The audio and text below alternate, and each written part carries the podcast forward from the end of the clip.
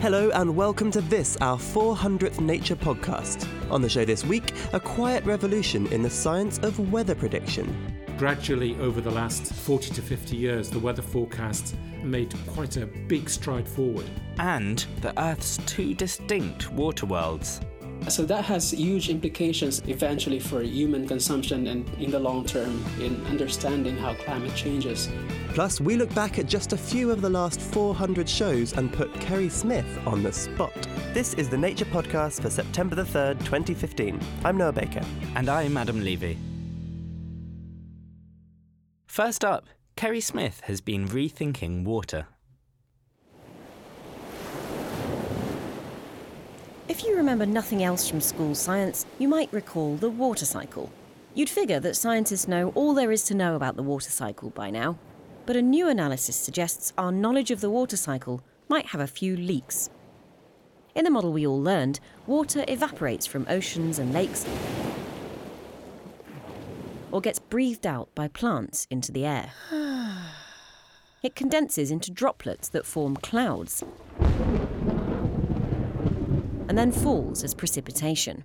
Its journey takes it into rivers and streams, eventually back to the oceans, or otherwise it infiltrates the soil, and then the cycle begins again. This model is all just one big connected flow diagram. Any droplet of water could, in principle, be anywhere in the water world. But a new study in Nature draws the surprising conclusion that there's not one water world, but two, and they're quite separate. Let's get researcher Jaime Evaristo from the University of Saskatchewan to explain.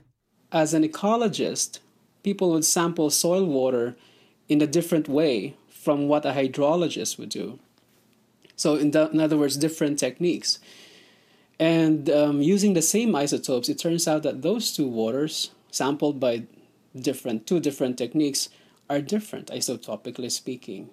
Um, so that's how the two water worlds hypothesis came about, because people thought that they were sampling the same water and analyzing for the same isotopes, but in fact, they're very different isotopically and they're not mixing with each other.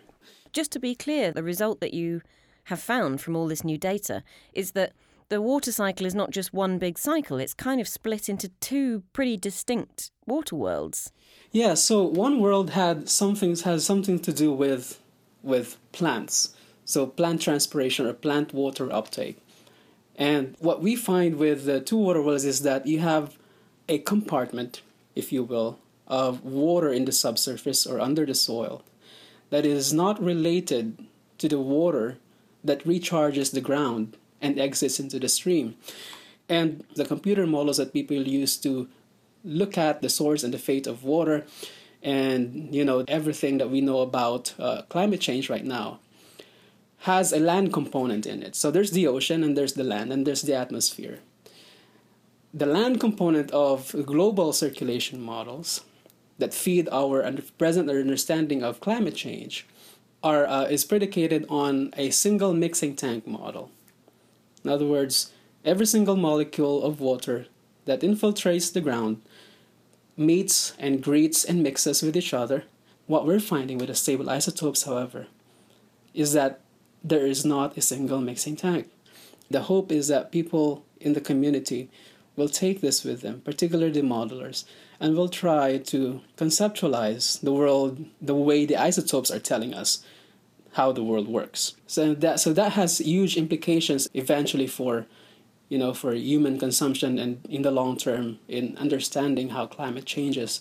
Why wouldn't plants learn to use water from elsewhere in the cycle? You're, you're saying they're only using kind of one input, if you like, water from the soil. Is that right? The physiological or the eco-physiological um, basis for why plants are doing this is actually the jury is still out there, um, but the evidence shows in a general or broader scale that the plants do not seem to be interested with water that is more mobile.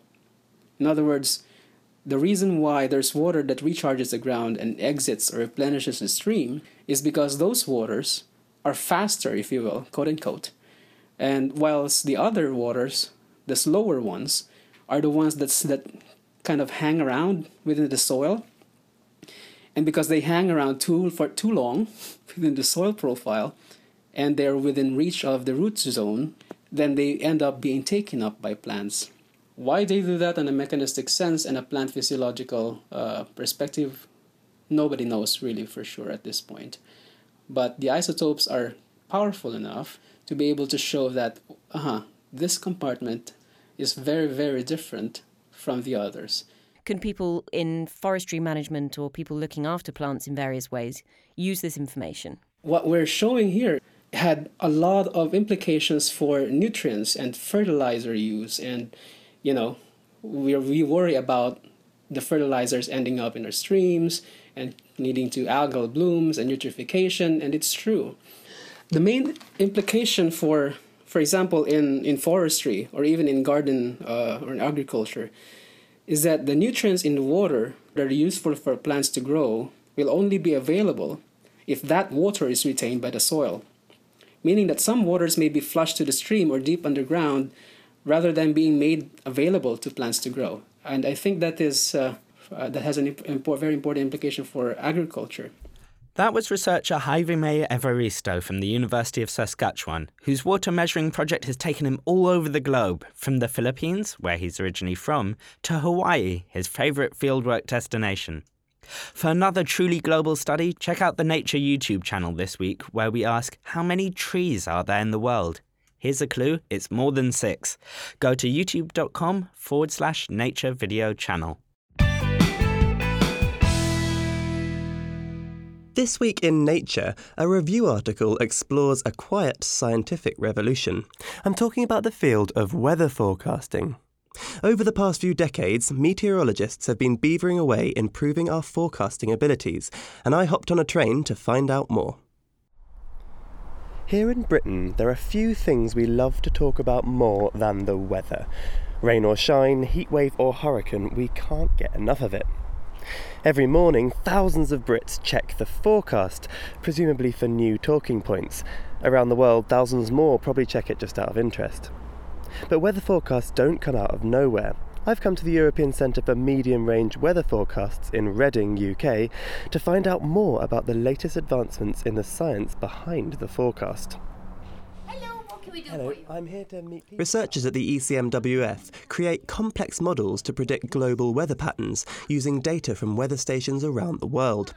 I arrived just in time for their weekly weather meeting. From the observations from Meteosat um, is shown there, so you can see it's a rather uniform sort of cl- grey shaded cloud deck, albeit with some This meeting was a far cry from the weather section of the 10 o'clock news. After my mind had been truly boggled by graphs, figures, and maps, I spoke to Alan Thorpe, the director of the unit. Weather forecasting is is very much based on basic science, actually, the laws of physics, because we describe uh, how the weather evolves. It's a circulation of the atmosphere right around the globe, and that's determined by uh, the laws of physics governing the movement of air. It's it's a part of fluid dynamics, actually. Do you think that the general public perceive weather forecasting in the way that you've just described it? I suspect not, actually, and and actually even other scientists in other fields perhaps don't fully uh, realise how how this is done, and and gradually over the last uh, forty to fifty years, the weather forecasts and the numerical weather predictions that lie behind it have actually meant that we're uh, made quite a big stride forward in our ability to to predict the weather and to understand what's going on in the atmosphere, and that's really at the core of of physics. Uh, mathematics, computer science, because these equations need a computer to solve them. And they don't need just any computer. Stuart Mitchell, a team leader for all things electronic, took me to see just one of the centre's warehouse sized supercomputers. Wow.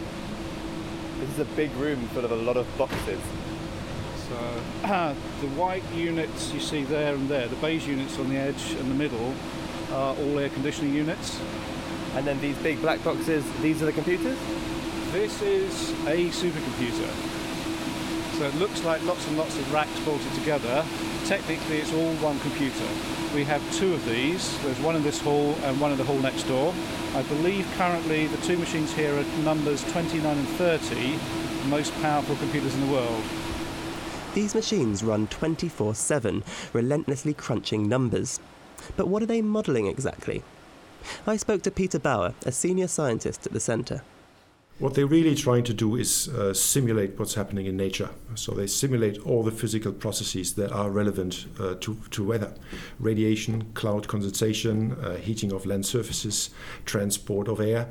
So everything that is relevant for, for weather is actually being represented in the model. And the more accurately you can do that, the better the weather prediction will be.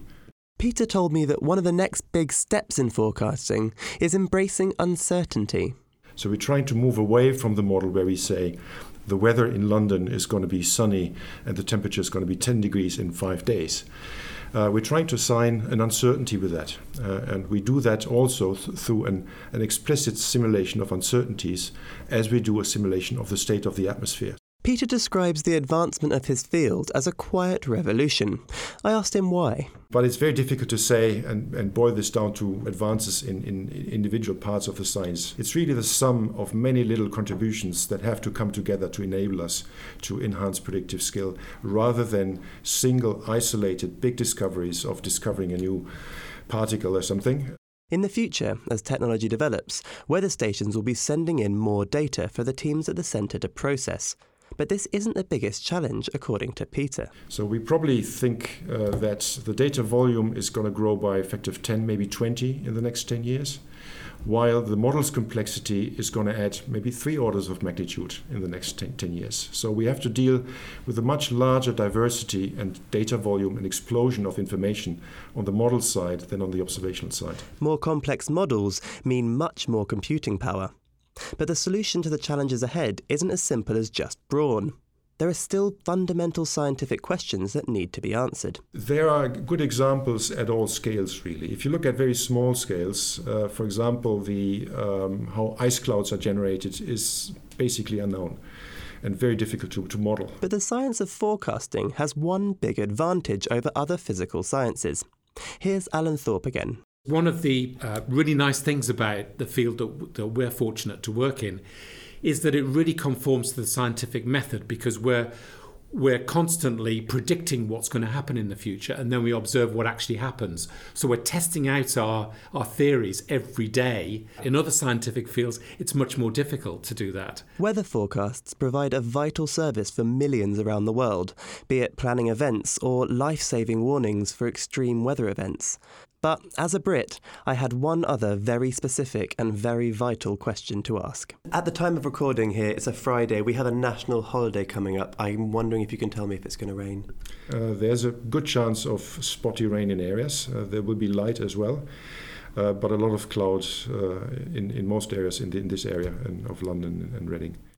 That was Peter Bauer from the European Centre for Medium Range Weather Forecasting, or ECMF to you and me. Before Peter, we heard Alan Thorpe and Stuart Mitchell. No, I was actually out the country this weekend, but did he get the forecast right? Sadly, he did. In true British style, our holiday was a washout. Typical. What a tragedy. I missed it. Well, coming up, we delve into the Nature Podcast archive and test out Kerry's knowledge in a special segment to celebrate our 400th show. But first, it's time for the research highlights with Shamini Bundell. Invasive toads can be made to turn on each other to control their populations. Don't worry, this doesn't involve a mass toad fight. Instead, keeping cane toad tadpoles and embryos together stops the embryos growing.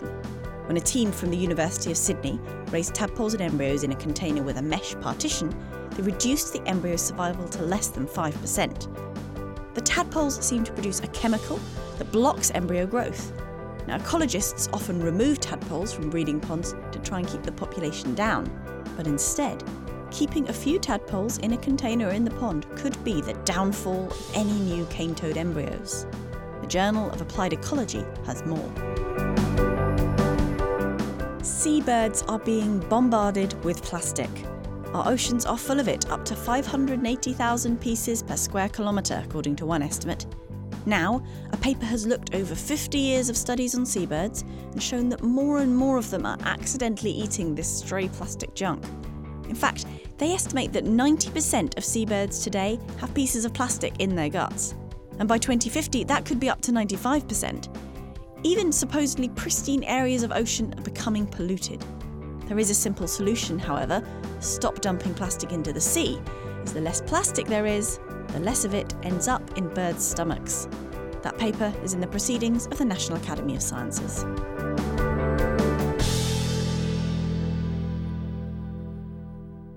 As you may know, this is our 400th Nature podcast. And to celebrate this, we've come up with a special segment for this show in particular, featuring the only member of the podcast team to have stuck it out for all 400 episodes. And that's Kerry. Hi. We've trawled through eight years of podcast archive and picked out some clips of Kerry's contributions. Kerry's job is just to dig through her brain archive to work out what on earth she was talking about. I often ask myself this very question. Clip number one, I think, is ready. Kerry, are you ready? I don't think I'll ever be. Let's give it a go. They've got this beautiful burnished look. Their bodies are almost mahogany. Kerry, what were you talking about? Burnished is a strange word to use, isn't it? I once used it to describe uh, the flavour of some cheese in a segment from a couple of years ago. Do you think it's cheese? Uh, I th- I sense not. I'm on location here. I can tell it's kind of echoey. Oh, audio knowledge there. Yeah, and um, there was this guy who gave me a tour of the Natural History Museum's beetle collection. That was, in fact, you talking to Dr. Maxwell Barclay from the Natural History Museum about museum collections being under threat in 2015. Good start, Kerry, but it was a very recent one. Beetles! So maybe that's a bit too easy. Okay. We'll go a little bit further back in time for clip number two. I'll report back on my latest experiment to try and get slugs to levitate. Kerry, what were you talking about? Why was I talking about slugs levitating? I mean, that's really your question here. Is this from Backchat? It's not from Backchat, actually. These are all from the Nature Podcast. Can we do this like 20 questions? Was I talking to a scientist or a reporter? You were talking to a scientist. And so he had been doing something that made me think of this quite odd analogy. of She had been doing She. something. Ah, oh, so there was a scientist, we made a video about her too. She had been teaching, it sounds really improbable, she'd been teaching fish to walk. You are right. It was Emily Standen from the University of Ottawa. So two for two, Kerry. This is very good. I'm This very is impressed. Amazing. But I we're, we're still moving further back in time. So we'll go back a, a little bit step further and go for clip number three.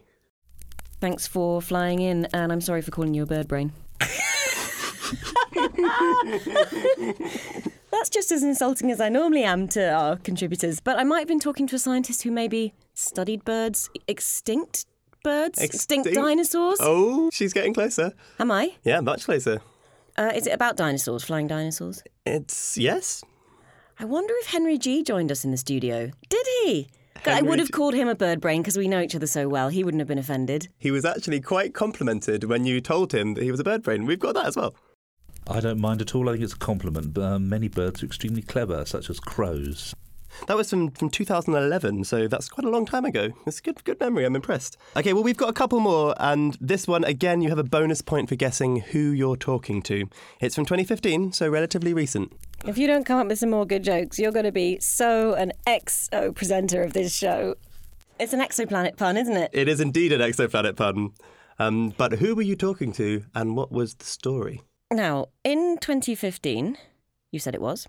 I suppose there have been two main presenters uh, and me. So it could either have been that I was talking to Adam Levy or Jeff Marsh. Which of the two is more likely to need to be told to get better jokes? Well, you see, Adam's a reasonably new, you know, arrival here at Nature, and I just think, am I the kind of person who would slag him off to his face like this in the first couple of months of his his tenure? Whereas Jeff, Whereas Jeff, you know, quite frankly, we hate each other's jokes. So I think it's going to be me talking to Jeff. Let's see whether or not you're right. Kerry reminds me of a dwarf planet. Hmm. Yeah, well, your core looks a bit molten. Well, that explains my magnetism. Get back in your orbit. You've fallen right off your axis there, haven't you? That was below the asteroid belt. That was indeed a pun run, a fantastic pun run that, between you and Jeff Marsh following an interview about the magnetic history of meteorites and what that teaches us about the early solar system. Puns about planets. Oh, what a gem. Um, the next one is something which is a little bit old, but a little bit your area, and we'll see whether or not you can get the pronunciation right of Oh, no. what you are talking about. It looks to me like a giant kind of woodlouse with a skinny tail. Kerry, what were you talking about? I'm always in museum collections, aren't I? Just like staring at people's beetles and stuff. This, uh, it's probably a dinosaur, isn't it? A giant woodlouse with a skinny tail, ha- uh, some kind of trilobite.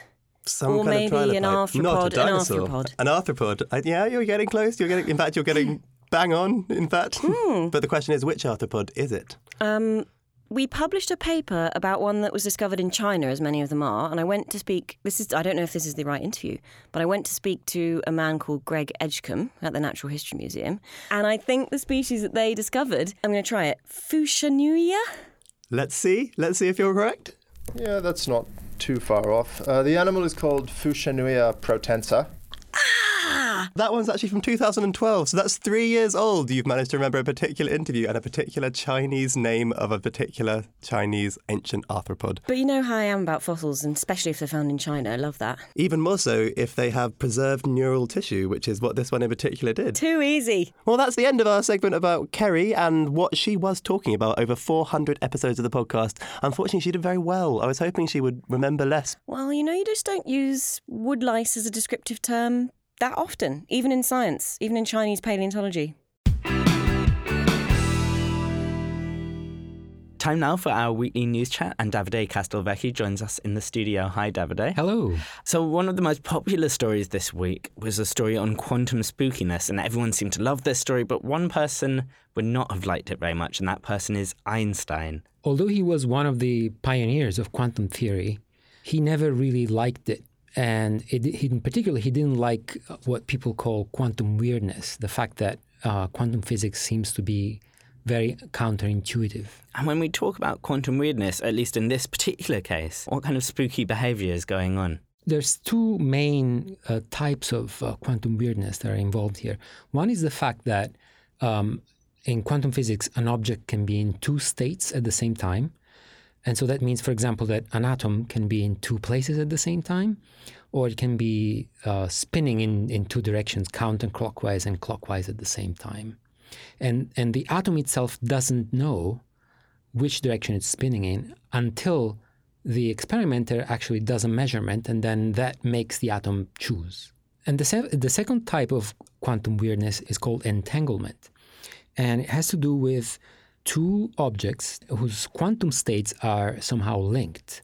So it could be, for example, uh, two atoms are spinning in the same direction, but they don't know if they're spinning both clockwise or both qu- counterclockwise. It's only, again, once again, it's only measurement that makes them decide.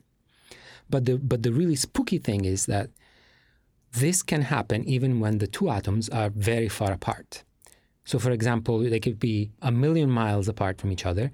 And when you measure the state of one and you say, oh, it's, it's going clockwise, the other one, you go and measure the other one and you find out that the other one is also spinning in the same direction.